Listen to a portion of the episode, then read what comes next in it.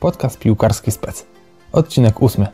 Dzisiejszym gościem jest Bartek Łuczek, oficer łącznikowy na Mistrzostwach Świata U20 w Polsce w 2019 roku, a także wolontariusz Euro 2012, czy podczas finału Ligi Europy w Warszawie na Stadionie Narodowym. Podczas rozmowy Bartek opowie o swojej drodze do zostania wolontariuszem PZPN, o pracy jako oficer łącznikowy podczas dużej imprezy piłkarskiej oraz obecnym zajęciu, które poniekąd wynika z tej drogi. Jeśli skorzystasz z rozmowy i po jej wysłuchaniu uznasz, że warto mi podziękować, wciśnij subskrypcję, dzwoneczek, daj kciuka w górę czy lajka, a na koniec zostaw komentarz. To pomoże algorytmom lepiej promować materiały oraz jednocześnie da mi więcej energii do działania w przyszłości. Zapraszam Cię do wysłuchania. Partnerem odcinka jest na czas spółka ZO, firma pomagająca właścicielom w wynajmie ich mieszkań.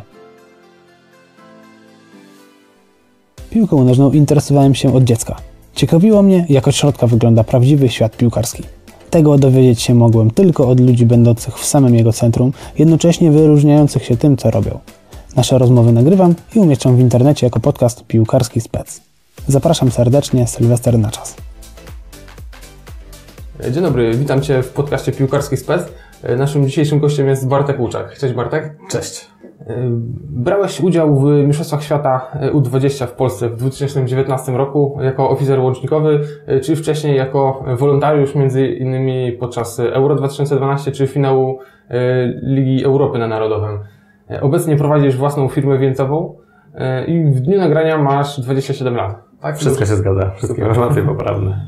Świetnie. Opowiedz na początku, mm, czy już od młodych lat byłeś związany z piłką nożną, czy zaczęło się to później? Grałeś może w jakimś klubie? Jak, jak Wiesz, Myślę, że jak każdy z nas y, gdzieś tam swoją przygodę z piłką miałem. Ja nigdy jakimś wybitnym talentem nie byłem, mimo tego, że tata był e, piłkarzem, później trenerem. Mój brat był piłkarzem, teraz jest trenerem. Natomiast mnie jakby trochę to ten talent ominął. Y, ja miałem przygodę w sandomierskim klubie, gdzie zaczynałem od piłki nożnej, ale skończyłem na piłce ręcznej, a później już na sportach indywidualnych. To cała moja przygoda z piłką taką, powiedzmy, juniorską czy zawodową y, tak wyglądała. Mhm. Właśnie, bo pracę związaną z piłką nożną rozpocząłeś, można powiedzieć, z pokorą, czyli e, bo od, bo od wolontariatu. W ten sposób uczestniczyłeś e, m.in. w Euro 2012, e, czy właśnie podczas finału Ligi Europy w Warszawie. Dlaczego wybrałeś tą drogę poprzez wolontariat i czym tam się zajmowałeś? Akurat wszystko zaczęło się od wolontariatu na Euro 2012 z racji tego, że byłem świeżo po maturze. Miałem bardzo długie wakacje, bo prawie 3 miesięczne, 4 miesięczne. Najdłuższe. Najdłuższe, najdłuższe, dotychczas najdłuższe. I zobaczyłem gdzieś ogłoszenie, że jest właśnie rekrutacja na wolontariuszy. Nigdy wcześniej takim wolontariuszem wolontariuszem przy takich imprezach nie byłem. E, działałem tam e, w PCK-u czy w OPRze jako ochotnik, e, pomagałem. PCK, czyli P, tak, Pol, Polski Czerwony Krzyż. Tak, byłem takim ratownikiem medycznym w grupie ratownictwa PCK. Mhm. Natomiast to było pierwsze spotkanie ze sportem, pierwsze spotkanie z tak dużym wolontariatem i pierwsze spotkanie z taką imprezą. No wiadomo, była to impreza chyba największa i taka pierwsza z wielkich imprez, którą dostaliśmy jako gospodarze. I połączyłem te fakty, przyjechałem tutaj na rozmowę rekrutacyjną do Warszawy i tak się jakoś to potoczyło, że już od tego momentu ten wolontariat był mi stale, obe, stale obecny w moim życiu i gdzieś taki bliski został. Mhm. I co robiłeś właśnie? Jakie miałeś zadania podczas, takiego, podczas, podczas euro? E, pierwsze zadanie, ja byłem w grupie Welcome and Information Services i to była tak naprawdę pomoc kibicom e, w kierowaniu ich na stadionie już, e, w przywitaniu gości. To była taka typowa praca trochę hosta, trochę takiego pomocnika, też dla kibiców e, przyjezdnych z zagranicy. E, I cały Euro 2012 spędziłem na Stadionie Narodowym, właściwie przed Stadionem Narodowym, gdzie byłem tym wolontariuszem informacyjnym. Mhm. Czyli pewnie musiałeś umieć e, języki, czy nie wiem, czy jeden, czy więcej. Czyli jeżeli mm, była rekrutacja, to był jeden z wymogów? Czy... Tak, tak, na etapie rekrutacji jednym z wymogów była jakaś tam znajomość języka angielskiego w stopniu komunikatywnym. Wiadomo, nie jest to e, bariera nie do przeskoczenia dla osób, które dopiero chcą być wolontariuszami, że ten język nie jest taki perfekcyjny. E, ale warto. Język na pewno pomaga, na pewno osoba z dobrym językiem obcym dostanie fajniejsze zadania z punktu widzenia wolontariusza, ciekawsze i na pewno bardziej odpowiedzialne. Mhm. Mhm. A podczas finału Ligi Europy też podobne zadania były? Czy? E, Podczas finału Ligi Europy już byłem e, tak zwanym ASem, czyli wolontariuszem od e, zadań specjalnych. Mhm. Jest to taki wolontariusz, który porusza się pomiędzy obszarami i nie ma mm, stricte przypisanej roli. Czyli jeżeli brakowało wolontariuszy na przykład w dziale ticketingu, no to taki wolontariusz AS jest tam desygnowany, wysyłany i wypełnia te zadania. Jeżeli brakowało wolontariuszy przy ceremonii dekoracji, to wtedy my też również pomagaliśmy w tej ceremonii dekoracji. Przy akurat finale Ligi Europy, który był w Warszawie, e, moja rola zakończyła się chyba tuż przed samym startem e, meczu. E, W ostatniej chwili byłem e, na stacji metro Stadion i pomagałem kibicom dostać się ze stacji metra do stadionu i ze stadionu na, do stacji metra, a później miałem to szczęście, że ten mecz już mogłem oglądać z, z trybun gdzieś tam. Czy to też taki dodatkowy plus, że można obejrzeć jeszcze mecz, czy nie zawsze? Nie zawsze, nie zawsze i e, wolontariusze jakby są uczulani, natomiast też wiedzą, że no nie jest to gwarancją. Natomiast zdarza się, że ci wolontariusze, jeżeli wypełnili swoje zadania, są wolne miejsca, to zawsze ten mecz mogą gdzieś tam obejrzeć, czy w telewizji, czy na stadionie, czy nawet w centrum wolontariatu, które zawsze jest przy takich imprezach, w którym są sofy, telewizor, jakieś e, piłkarzyki, gdzie można się fajnie spotkać, poznać nowych ludzi, wymienić doświadczeniami, pomysłami. Y, Ten wolontariusz AS, można powiedzieć, że to taki kierownik dla wolontariuszy? E, Nie do czy- końca, nie do końca. E, Jest kierownik, koordynator wolontariatu, natomiast taki AS nie jest kierownikiem, jest po prostu traktowany równorzędnie z innymi wolontariuszami, ale jest to zwykle osoba, która ma jakieś doświadczenie już wolontariackie, e, na pewno wykazuje jakieś takie cechy osobowości, czy chociażby znajomość języków e, w nieco wyższym stopniu. I po prostu nie boi się zadań, które są y, na ostatnią chwilę. Czasem coś się w trakcie wydarzeń, co wiem też z obecnego doświadczenia, y, że tak powiem, sypie. I w tym momencie potrzebujesz takiego asa, który jest y, desygnowany do tego zadania i to zadanie realizuje. Mhm. Możesz dać jakiś jeden przykład takiego rozsypanego wydarzenia, co się Tobie przytrafiło? Z takich anegdot to w 2017 roku przy młodzieżowym euro, który by- byłem wolontariuszem w Krakowie, też takim masem, y, no, niefortunna sytuacja, zaginęły y, tabliczki, które trafiły do sortowni śmieci i naszym zadaniem było wyśledzenie paczki, czy już trafiła do sortowni śmieci, czy jeszcze nie, z tabliczkami kierunkowymi. To było z takich śmiesznych zadań, z takich anegdot.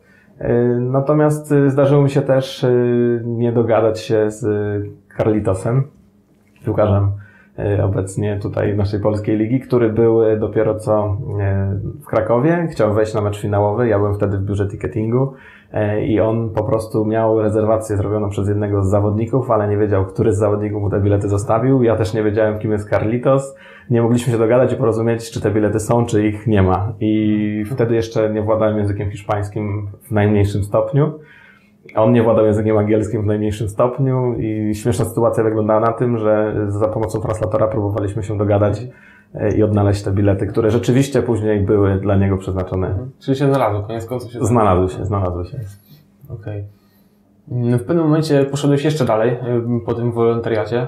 Y, Jak to się stało, że zostałeś oficerem łącznikowym Mistrzostw Świata U20 w 2012 roku?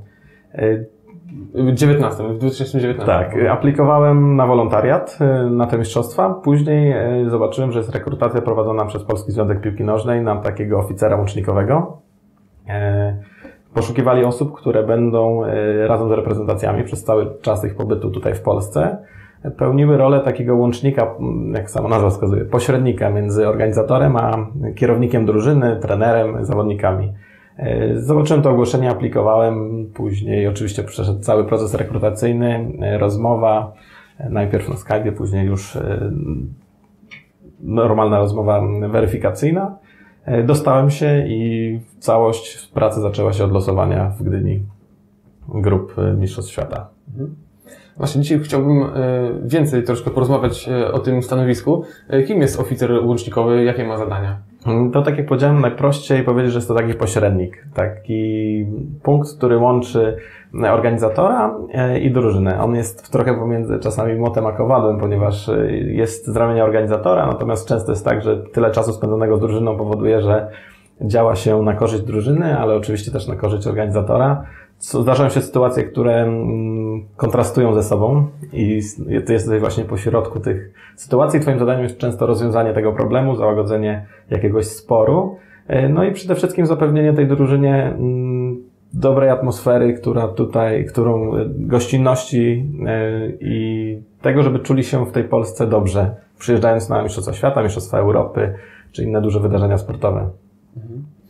Okay, właśnie mówimy o takich większych wydarzeniach, a czy oficer łącznikowy jest tylko na takich dużych, większych imprezach, ważniejszych meczach, czy w niższych ligach jakichś rozgrywkowych, takich krajowych również jest potrzebny, czy raczej... Wydaje mi się, że raczej nie, że jest to rola, którą pełni się przy dużych turniejach, ponieważ zwykle jest to osoba, wiadomo, wszystkie reprezentacje dostają takiego oficera łącznikowego, ale wydaje mi się, że w niższych ligach nie jest potrzebny e, Taka osoba są rzecznicy prasowi, są kierownicy drużyn, którzy dogadują się często między sobą. E, i wydaje mi się, że oni wystarczającą y, rolę spełniają w komunikacji między klubem czy klubami. I każda reprezentacja ma swojego oficera łącznikowego, tak? Tak. Podczas Mistrzostw Świata U20 wyglądało to tak, że każda reprezentacja miała swojego oficera łącznikowego, który był tym spoiwem między organizatorem a drużyną y, i miała również takiego oficera łącznikowego pomiędzy policją a całą drużyną, a kierownikiem ochrony danej drużyny reprezentacji. Także było nas dwóch. E, jeden etatowy policjant i jeden e, człowiek wyłonięty na podstawie rekrutacji. Mhm. A właśnie mm, ten oficer łącznikowy do współpracy z policją, jakie miał zadania? W sensie, e, to chodziło o ochronę piłkarzy, tych właśnie to znaczy, gwiazd? Nie stricte ochronę, ponieważ w większości reprezentacji jest taka rola jak kierownik ochrony. E, natomiast jest to osoba, która z, była łącznikiem między policją a reprezentacją. E, jej zadanie polegało na przykład na wyznaczeniu tras przejazdu między miastami, wyznaczeniu tras przejazdu na stadion, zapewnieniu komunikacji z komendami danych miast. E, na przykład on składał raporty, informował o godzinach wyjazdu z hotelu, godzinie przyjazdu na stadion, zabezpieczał przejazd, żeby skrzyżowania były odpowiednio zabezpieczone, zapewniał też eskortę policji dla autobusu. No i był z nami cały czas 24 godziny na dobę. Był takim pierwszym, e, pierwszym, e, pierwszą osobą, która reagowała w jakichś e, sytuacjach, które mogłyby się pojawić zagrażających bezpieczeństwu piłkarzy przede wszystkim. Gdyby w hotelu pojawili się kibice, pseudokibice mhm. lub osoby natarczywe. No całe szczęście takiej sytuacji akurat podczas Mistrzostw Świata w Polsce ja nie miałem i z taką sytuacją się nie spotkaliśmy. Mhm. A zdarzają się takie sytuacje, że właśnie jakaś, czy jakaś kibiców wtargnie do, wtargnie do hotelu i, i chcą, nie wiem, przybić piątki czy podpisy, e, autografy od jakichś piłkarzy. Nie, nie wiem, że w Polsce, ale czy może słyszałeś w innych... Myślę, że zdarza się i że jest to dosyć e, powszechna e, praktyka. No te hotele są też zabezpieczone odpowiednio. Jak wiedzą, że jest taka reprezentacja, starają się to utrzymać pewnie do końca w tajemnicy, ale wiadomo, że nie zawsze się to udaje. Sam nie mogę sobie teraz przypomnieć jakiejś takiej konkretnej sytuacji, mm, ale kibice, zresztą sam wiem, że gdybym był, y, nie miał takiej wiedzy, jak mam teraz i doświadczenia, które zdobyłem przez wolontariat, to pewnie sam chciałbym y, takich kibiców, takich piłkarzy spotkać, zrobić sobie zdjęcie i autograf. Natomiast wiem, że oni też są w swojej pracy, są często już skupieni przed meczem i, i chcą po prostu jak najszybciej dostać się na stadion, wygrać mecz, wrócić i wtedy mogą świętować czy bawić się razem z kibicami. Mhm. Jakie umiejętności powinien posiadać oficer łącznikowy? Kto może nim zostać, a kto na pewno nim nie zostanie? E, myślę, że zostać może nim każdy, kto ma chęć i przede wszystkim e, interesuje się e, piłką nożną, ale nawet nie tylko piłką nożną, ale sportem. Na pewno zostanie nim osoba, która potrafi radzić sobie z presją. Na pewno osoba, która zna języki obce. Tutaj języki obce są kluczowe, ponieważ FIFA porozumiewa się w innych językach, francuskim, hiszpańskim i angielskim. E, często te reprezentacje porozmawiają się w innych językach.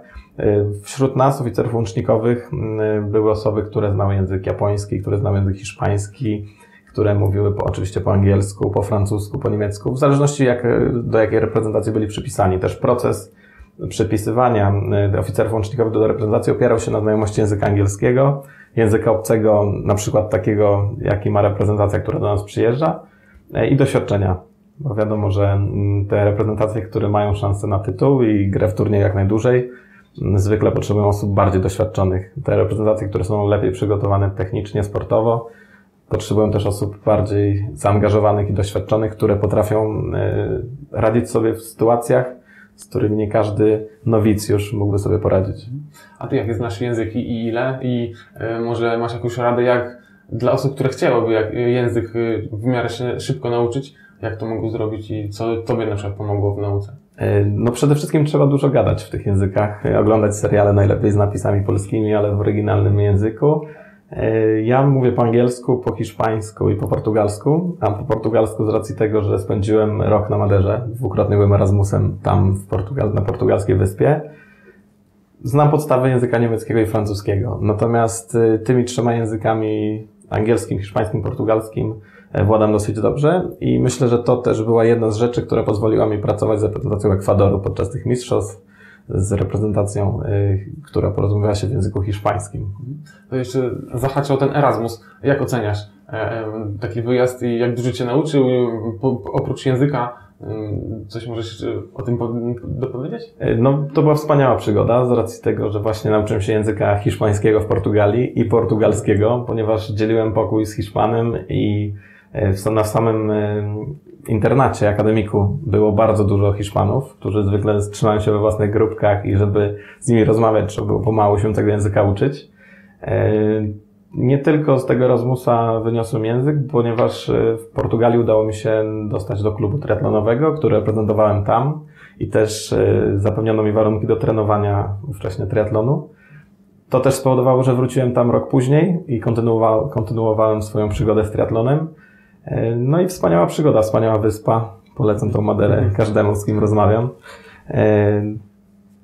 Fajna przygoda, fajni ludzie, no i przyjaźnie, które zostają chyba na całe życie. Wrócę jeszcze y, ponownie do oficera łącznikowego. Jak wygląda typowy dzień pracujący właśnie jako oficer?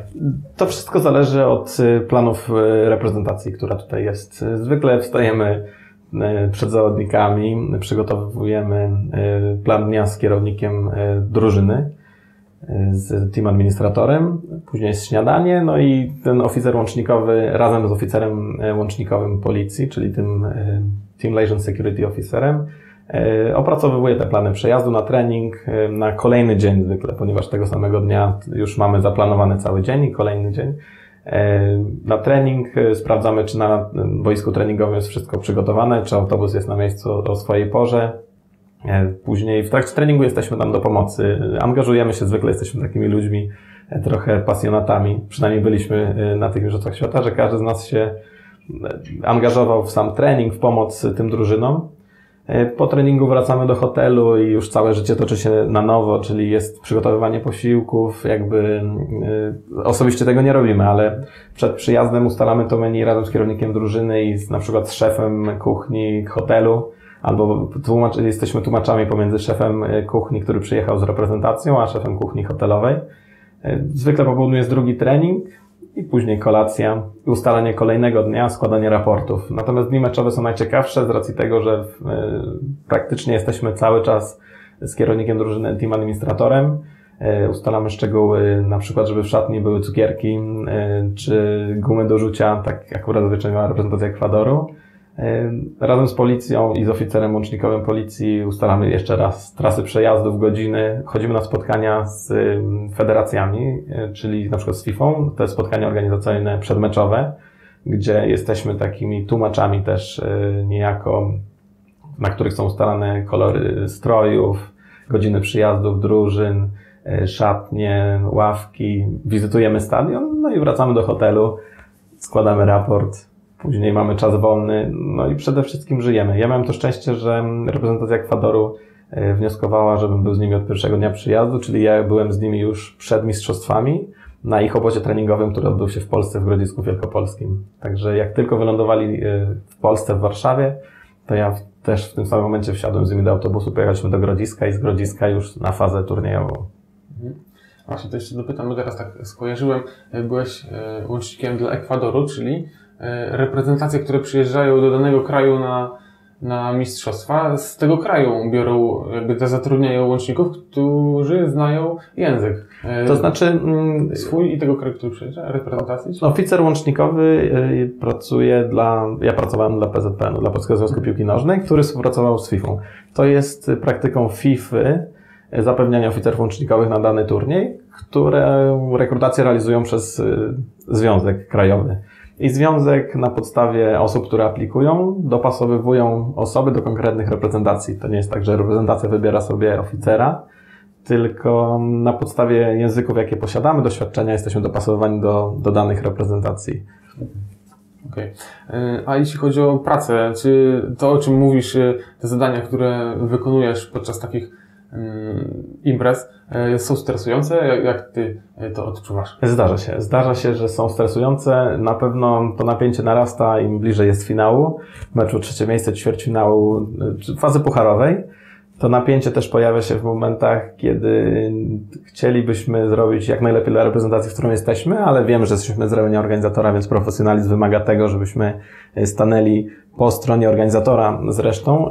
Zdarzają się sytuacje, w której na przykład reprezentacja dostaje karę finansową za, za załamanie zasad marketingu, czy użycie jakichś innych brandów, Y, jakieś nieautoryzowane. No i wtedy ta kara finansowa jest nałożona przez FIFA i często jest tak, że oficer łącznikowy uczestniczy w takim spotkaniu pomiędzy team administratorem drużyny, a przedstawicielem FIFA i mimo, że chciałby jak najlepiej dla tej reprezentacji, ponieważ było to jakaś błahostka przeoczenie, to jednak mm, procedury FIFA są procedurami FIFA i trzeba tutaj pośredniczyć. Zdarza się też y, na przykład nieporozumienie przy menu w hotelu i taki oficer łącznikowy kontaktuje się z hotelem i próbuje tą sprawę rozwiązać pomiędzy hotelem a drużyną. Na jakie wynagrodzenie może liczyć oficer łącznikowy? Rozliczane jest to za całe zawody, rozgrywki, czy miesięcznie, jakoś godzinowo? E, to wszystko zależy od turnieju, od y, czasu, który się poświęca i chyba od y, samej wielkości wydarzenia. E, akurat system płacowy przy Mistrzostwach Świata polegał na tym, że w zależności od fazy, w której reprezentacja odpadła, czyli właściwie w zależności od czasu, który spędziliśmy z reprezentacją na Mistrzostwach, e, było ustalone nasze wynagrodzenie. Mm, pierwszy pułap to była faza grupowa, później był półfinał i finały. Ewentualnie jeszcze ćwierćfinał. E, nie pamiętam już dokładnie, jak to wyglądało. No i też jest pensja za każdy dzień spędzony z reprezentacją ekstra, przed turniejem lub po turnieju lub w trakcie losowania, jeżeli na przykład reprezentacja zażyczyła sobie po losowaniu w Gdyni e, wizytować miasta, w których będzie rozgrywała mecze, jeżeli to wybiegało poza tam jeden dzień, czy na przykład dwa, trzy, no to za każdy kolejny ekstra dzień e, ta reprezentacja płaciła i dostawaliśmy wynagrodzenie od Polskiego Związku Piłki Nożnej. I to jest dzienny, czyli rozumiem, że to dzienne jest rozliczanie dzienne? Czyli... E, tak, tak jak mówię, to zależy. Każdy, znaczy e, podstawą jest faza turnieju, natomiast dodatkowe dni są rozliczane dziennie. Okej. Okay. Jakie to są wielkości? Tak powiedzmy, że taki, taki średni może, albo powiedzmy do fazy grupowej. Myślę, że w, przy takich wydarzeniach to jest od kilkuset, no nawet może tysiąca złotych, gdzieś 250 euro za granicą. Nie wiem, jeszcze za granicą nie miałem okazji być oficerem łącznikowym. Mam nadzieję, że kiedyś mnie to spotka, to wtedy będziemy mogli porozmawiać i podam Ci dokładne yy, widełki, które, na które może liczyć oficer łącznikowy. Ale na pewno poza wynagrodzeniem ta praca jest yy, mega satysfakcjonująca, mega jest dużym wyzwaniem i dużo też człowiek wynosi z takiej pracy. Yy, wynosi, mówię w tym sensie, że dużo się uczy E, zdobywa znajomości, kontakty, które później albo przeradzają się w przyjaźń, albo pomagają w życiu też zawodowym. Mhm. Mm, no właśnie, co poradziłbyś osobie, która chciałaby zostać oficerem łącznikowym? Jakie pierwsze, najważniejsze kroki powinna poczynić? Aplikować. Aplikować na ogłoszenie, które się pojawi, śledzić strony dużych turniejów albo federacji, e, które będą współorganizatorem dużego turnieju. Aplikować, szlifować języki obce i przede wszystkim e, zrobić ten pierwszy krok, czyli z odwagą mm, podjąć się tej rekrutacji, przejść te spotkania i, i liczyć na to, że się uda zostać oficerem łucznikowym. A jak myślisz, jak dużo pomógł Ci ten wolontariat, który wcześniej odbyłeś i to doświadczenie Twoje? Jakbyś e, nie był po wolontariacie, a e, kontra jak mm, spędziłeś tych ileś dni, godzin Myślę, że dużą zasługą było doświadczenie wolontariackie, które zdobyłem, ponieważ często jest tak, że prace w Polskim Związku Piłki Nożnej, y, czy ogłoszenia o pracę w Polskim Związku Piłki Nożnej są ogłaszane najpierw na grupie wolontariatu. Wśród osób, które już się sprawdziły, które tymi wolontariuszami były, ponieważ wiadomo, że skoro te osoby są chętne poświęcić swój wolny czas na rzecz y, sukcesu końcowego wydarzenia, czy meczu, czy, czy poszczególnego turnieju, to będą też dobrymi pracownikami. Często są to osoby, które już y, wykazały się czymś podczas tych wolontariatów. Ja myślę, że mój wolontariat y, dużo pomógł przede wszystkim mi. E, trochę się otworzyć, e, trochę się odważyć. E, na pewno też skłonił mnie do tego, żeby szlifować swoje języki obce i dał mi też dużo radości. Dużo radości, dużo emocji, dużo wspomnień. Gdybym mógł, to bardzo chętnie się cofnął do momentu po maturze jeszcze raz przeżył Euro 2012. Często pytam się swoich gości o mm, ścieżki dokształcania się i też Ciebie zapytam, w jaki sposób oficer łącznikowy może się dokształcać, z czego Ty korzystasz i co możesz polecić. Oficer łącznikowy dostaje paczkę dokumentów wytycznych od organizatora turnieju. W tym wypadku była to FIFA i Polski Związek Piłki Nożnej. To są takie manuale, w których zawarte są wszystkie procedury, wszystkie schematy raportowania, y, są konkretne ścieżki informowania poszczególnych osób w danych sytuacjach. W przypadku na przykład naruszenia, y, zauważenia jakichś zachowań rasistowskich, pierwszą osobą kontaktową jest y, oficer łącznikowy policji, później osoba, która, Team Service Manager, czyli taka osoba, która była koordynatorem wszystkich oficerów łącznikowych w biurze PZPN-u, która ma ścisły kontakt ze sobą z FIFA i cała ta procedura jest uruchamiana.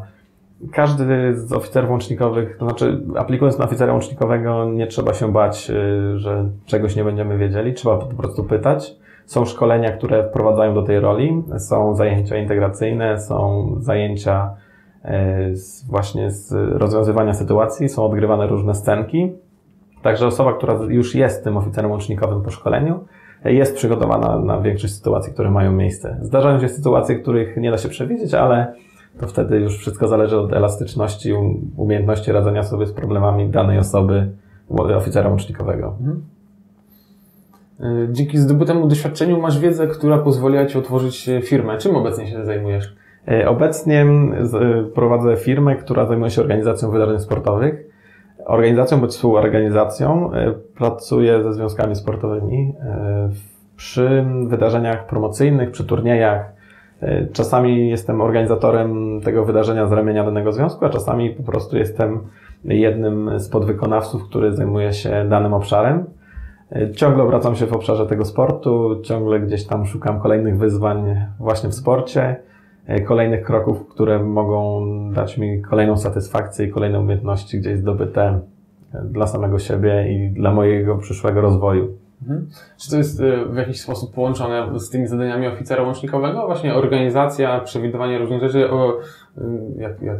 Myślę, że to wszystko łączy się w jedną całość i to wszystko myślę, że rozpoczęło się od wolontariatu. Gdy zobaczyłem to wydarzenie, to wielkie wydarzenie, trochę od podszewki, trochę z za sceny, za kurtyny, od tej zupełnie innej strony, ponieważ zawsze jak chodziłem na mecze reprezentacji Polski, to byłem kibicem, widziałem wejście na stadion, trybuny. Natomiast teraz patrzę na zupełnie inne rzeczy, bo idąc na mecz widzę gronę wolontariuszy, którzy pomagają osobom już na bramkach, którzy są takimi wolontariuszami informacyjnymi jak ja byłem podczas Euro 2012. Widzę wolontariuszy, którzy pomagają osobom niepełnosprawnym dostać się na trybuny. Widzę wolontariuszy, którzy dbają o chociażby fotoreporterów, odgradzając ich taśmą podczas zdjęć przed meczem. Widzę też wolontariuszy czy pracowników, którzy zajmują się sędziami, drużynami. Także zupełnie inaczej to postrzegam i ten wolontariat, przez to, że pokazał mi, że jest to tak duże i skomplikowane przedsięwzięcie, pozwolił mi pójść w tę stronę, ukierunkował mnie w tym, że rzeczywiście to jest to, co chcę robić że chcę być osobą, która koordynuje, organizuje takie wydarzenia albo jest częścią tego wydarzenia w co, i spełnia w nim coraz większą rolę. Poza Twoją pasją, poza piłką, Twoją pasją jest triathlon. Powiedz dlaczego i co daje Ci jego uprawianie. Triathlon zaczął się od, od w sumie śmiesznej sytuacji, ponieważ założyłem się z moim kolegą, że przebiegnę 10 kilometrów zupełnie z marszu. Udało się to w jakimś tam horrendalnym czasie jeszcze wtedy. A dwa miesiące później w moim Sandomierzu, skąd pochodzę, odbywał się triatlon. Była to już chyba szósta czy siódma edycja tego triatlonu i postanowiłem wystartować pożyczonym rowerem z zupełnie tak troszeczkę z marszu na dystansie sprinterskim, czyli jednym z najkrótszych. I po tym starcie tak bardzo spodobała mi się ta formuła trzech połączonych sportów, pływania, kolarstwa i biegania, że wkręciłem się to na tyle mocno, zacząłem trenować coraz więcej, coraz więcej, coraz więcej. Później trafiłem na Maderę, gdzie zapewniono mi super warunki do trenowania. Zupełnie nieświadomy, gdy leciałem na Maderę, nie byłem świadomy, że tam jest triatlon, mała wyspa. Nie myślałem, że będę miał możliwość trenowania chociażby z ówczesnym mistrzem Europy do lat 20, Portugalczykiem. Byliśmy w jednej drużynie w jednym klubie codziennie dwa treningi razem, pływanie, bieganie, pływanie, kolarstwo. E, I przede wszystkim ten triatlon dawał mi też satysfakcję i trochę pomógł mi uporządkować e, dzień, bo jak trenuje się triatlon, szczególnie jeżeli ktoś chce trenować triatlon na długim dystansie, to niejako musi sobie tworzyć harmonogram dnia, żeby wszystkie dwa treningi jeszcze wszystkie obowiązki zmieścić w ciągu 24 godzin. To też na pewno pomaga mi teraz w pracy zawodowej. Potrafię ułożyć dzień, zaplanować, odhaczać później tylko w ciągu dnia punkty, które są do zrealizowania albo zrealizowane. Mhm. Czyli widać, że wszystko się łączy w Twoim życiu. Do wolontariatu później. Myślę, że tak. I myślę, że wolontariat był takim momentem, który rzeczywiście ukierunkował mnie na, na to, co robię teraz. I wyniosłem z tego wolontariatu nie tylko, tak jak mówiłem, wspomnienia czy przyjaźnie, ale też yy, pomysł na siebie, pomysł na, na, na życie, na zawodowe życie. Należysz do stowarzyszenia TSA Sandomierz, gdzie jesteś prezesem. Co to jest za stowarzyszenie? I to też się łączy, bo Stowarzyszenie TSA Sandomierz powstało e, z pomysłu kilku osób, które wspólnie trenowały. Po prostu w Sandomierzu spotykaliśmy się e, co sobotę, co niedzielę, robiliśmy dłuższe wybiegania. Każdy miał inne cele, inny poziom sportowy, ale niedziela była takim dniem, gdzie biegaliśmy wspólnie 15-20 kilometrów i kiedyś stwierdziliśmy, że skoro jeździmy na te zawody i zawsze jeździmy razem, to może fajnie byłoby się zjednoczyć i startować pod wspólnym szyldem. I z tego narodziło się Stowarzyszenie Tesa Sandomierz, które zrzesza osoby, nie tylko trenujące triatlon, ponieważ e, są osoby, które trenują jedynie bieganie, są tylko kolarze, są osoby, które tylko pływają, albo nawet osoby, które z triatlonem nie mają dużo wspólnego. Ale z paczki znajomych staliśmy się paczką przyjaciół, którzy jeżdżą razem na zawody, trenują i startują pod szyldem TSA Sandomierz. Mhm. Jeszcze miałem się dopytać o ten triatlon, zapomniałem, ale teraz mi się przypomniało. Jakie to są odległości, jakie sporty, jaki dystans trzeba pokonać w pływaniu, w kolarstwie, w biegu? Są różne dystanse. Najkrótszy jest to sprint, czyli 750 metrów pływania, 20 km roweru i 5 biegu. Polsce są też e, jedna czwarta, e, jest jedna ósma Ironmana, czyli jeszcze krótszy sprint, czyli to jest 475 metrów, 20 e, km i 5,5 km biegu. Natomiast najdłuższy dystans to jest Ironman, czyli 3800 metrów pływania, 180 km rowerem i maraton na koniec, czyli ponad 42 km biegu. Są też zawody dla totalnych hardkorów, czyli podwójny, potrójny, poczwórny Ironman, w których też mamy sukcesy jako Polacy, bo e, Robert Karaś jest mistrzem świata w podwójnym Ironmanie. No już te dystanse w głowie się nie mieszczą. E, przeciętnemu człowiekowi, że to powiem, mhm. który nie trenuje, nie ma, nie ma styczności. Dokładnie. Trzeba być bardzo mocnym psychicznie, żeby wytrzymać 360 km i później jeszcze prawie ponad 80 km biegu. To jest na pewno wyczerpujące. Mhm. Nawet przy tych krótkich, e, nawet, nawet przy tych krótszych dystansach to też już jest naprawdę pokaźne, pokaźne odległości e, pokonywane. Co było takim kamieniem milowym w Twojej karierze, jak patrzysz z perspektywy czasu? Decyzja o zostaniu wolontariuszem. Decyzja o zostaniu wolontariuszem, która y, wskazała jakby drogę, y, pokazała mi, że jestem dobry w radzeniu sobie y, pod presją czasu czy z emocjami i całkiem nieźle rozwiązuje problemy. Później takim krokiem milowym, który gdzieś wysforował mnie do przodu, były, był wolontariat podczas Pucharu Świata w kolarstwie torowym w Pruszkowie w 2017 roku, gdzie z wolontariusza zostałem koordynatorem wolontariatu, a z koordynatora wolontariatu przy tej samej imprezie zostałem event managerem i odpowiadałem za trochę więcej zadań i więcej obszarów niż wolontariusz czy koordynator wolontariatu. Później już się to potoczyło i był Mistrzostwa Świata w tym kolarstwie torowym, w którym pełniłem rolę też event managera y, z ramienia organizatorów i teraz wydarzenia, które współorganizuję. Jakie plany masz na przyszłość? Jakiś konkretny cel, marzenie? Chciałbym pojechać na igrzyska do pracy. Chciałbym pracować przy Igrzyskach Olimpijskich i chciałbym kiedyś pracować dla FIFA. Wiem, że to jest jedno z marzeń większości wolontariuszy. Mam nadzieję, że kiedyś uda mi się zrealizować. Marzy mi się mieszkanie w Szwajcarii pośród gór i praca dla FIFA. Tego Ci życzę. E, Jak widzisz jeden największy problem w świecie piłki nożnej, za który wiele byś dał, żeby go nie było? E, wiesz co, wydaje mi się, że może być to kwestia pieniędzy, które są w piłce. Wydaje mi się, że niektórzy zawodnicy czy trenerzy są mocno przepłacani E, no i ten problem też upatruję w piłce młodzieżowej. Mm, często zawodnicy, którzy mają 15-16 lat, zarabiają dużo więcej niż ich rodzice albo osoby, które pracują ciężko w życiu. E, no i to składa się też na to, że to się zmienia teraz w Polsce, na całe szczęście. Przede wszystkim jest y, kreowanie takiego dwutorowego kształcenia tych młodych zawodników. Nastawianie ich na to, że poza piłką też jest życie i poza piłką też można sobie radzić. Często było kiedyś tak, że zawodnik, który odniósł kontuzję, spadał z takiego topu i zostawał sam sobie, nie wiedział, co dalej ze sobą robić. Kontuzja, czy po prostu ktoś nie dostał się do lepszego klubu i ta kariera się kończyła.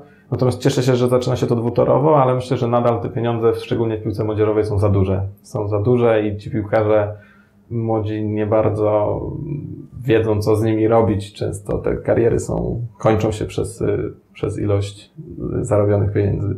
Czyli po prostu mentalnie nie są przygotowani jeszcze na tak duży skok zarobków, tak?